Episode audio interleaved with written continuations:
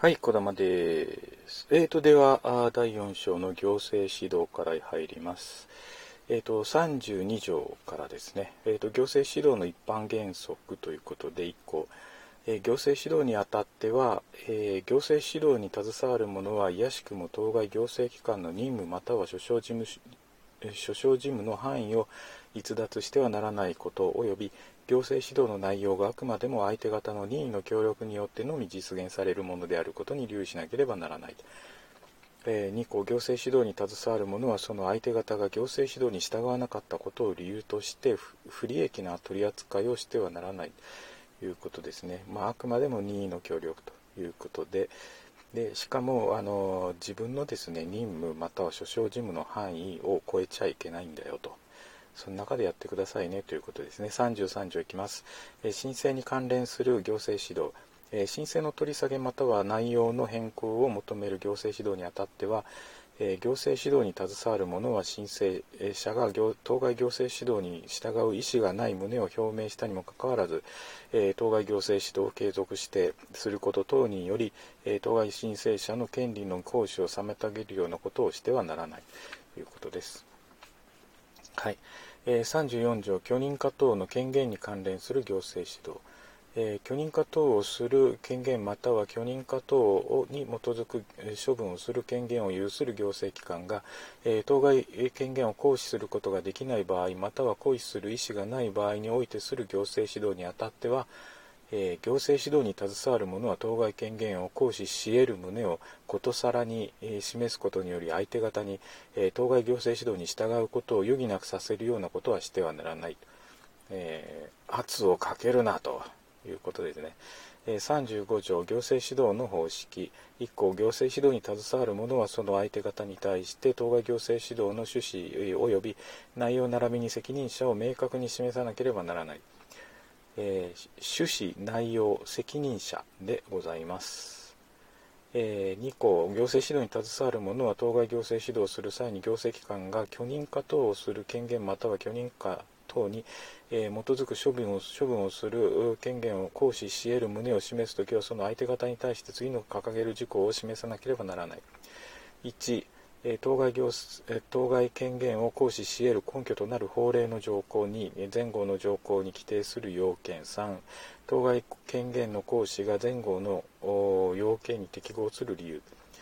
3項行政指導が口頭でされた場合においてその相手方から全2項に規定する事項を記載した書面の交付を求められたときは当該行政指導に携わる者は、えー、行政上特別の支障がない限りこれを交付しなければならないということです。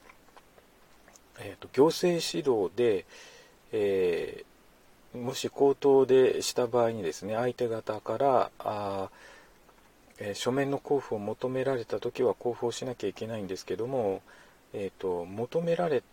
たのは相手方なんです。行政指導された方から、え交付の書面の交付を求めるということでこれ利害関係人とは書いてないので、え相手方に限られますよということですね。利害関係人があの書面を交付しろと言ってきても別に交付する必要はないということですね。4項、前項の前項の規定は次に掲げる行政指導については適用しない。1、相手方に対しその後において完了する行為を求めるものに、すでに文書または電磁的記録によりその相手方に通知されている事項と同一の内容を求めるもの。ということで、今やってるのは行政指導の方式ですからね。えー、書面の交付のところですね、その中のですね、えー、絶えず今何をどこをやってるんだと、全体の中のどこをやってるんだというのを絶えずこう気にしながら進めていかないといけないということですね。第36条、えー、複数のものを対象とする行政指導。同一の行政目的を実現するため一定の条件にと該当する複数のものに対して行政指導するときは行政機関はあらかじめ事案に応じ行政指導指針を定めかつこれ行政上特別の支障がない限りこれを公表しなければならない、えー、第36条の2項行政指導中止等の求め、えー、法令に違反する違反する行為の是正を求める行政指導の相手方はえー、当該行政指導が法律当該法律に規定する要件に適合しないと資料するときは当該行政指導した行政機関に対しその旨を申し出て当該行政指導の中止その他必要な措置を取ることを求めることができる。ただし当該行政指導がその相手方について弁明その他意見陳述のための手続きを経てなされたものであるときはこの限りでない。2項前項の申し出は次に掲げる事項を記載した申し出書を提出しなければならない。え、っと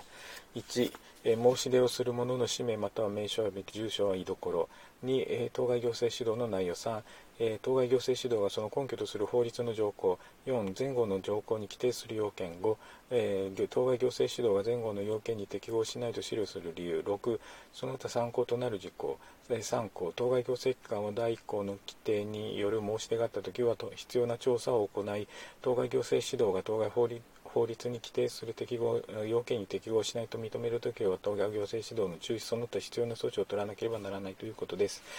えーと、ここまでが行政指導なんですけども最後で言ったところですね36条の2なんですけどもこれ行政指導の中止等の求めっていうのは、えー、行政指導をえーと、された相手方だけしかできないんですよとここも相手方なんですよということが注意ですねこれ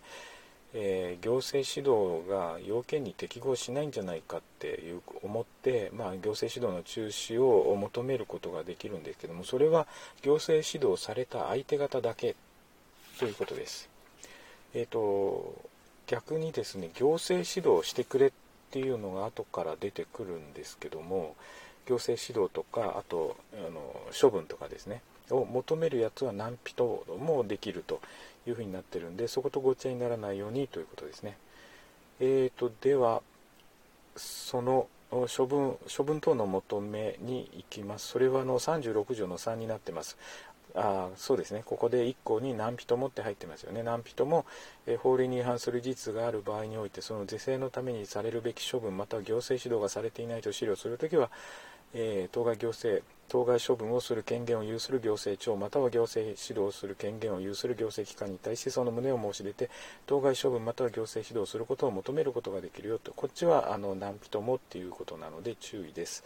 え2項前項の申し出は次に掲げる事項を記載した書申し出書を提出してしなければならない。1、え申し出をする者の氏名または名称及び住所居所2法令に違反する事実の内容。3当該処分または行政指導の内容。4処分また行政指導の根拠となる法令の条項5、えー、処分または行政処分処理処分がされるべきであると資料する理由6その他参考となる事項で3項ですね。当該行政庁は行政機関または行政機関は第1項の規定による申し出があったときは必要な調査を行いその結果に基づき必要があると認めるときは当該処分または行政指導しなければいけないと,、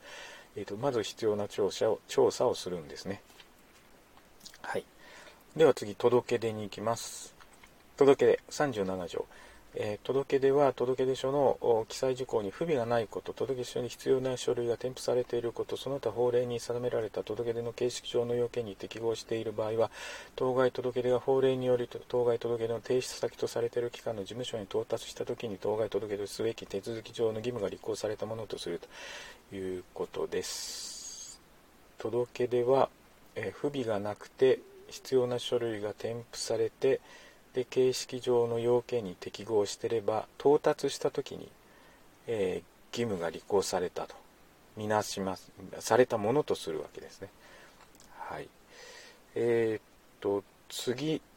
えー、6章は違憲公募手続きなんですけどもちょっとキリが悪いので、えー、一旦ここで区切ります。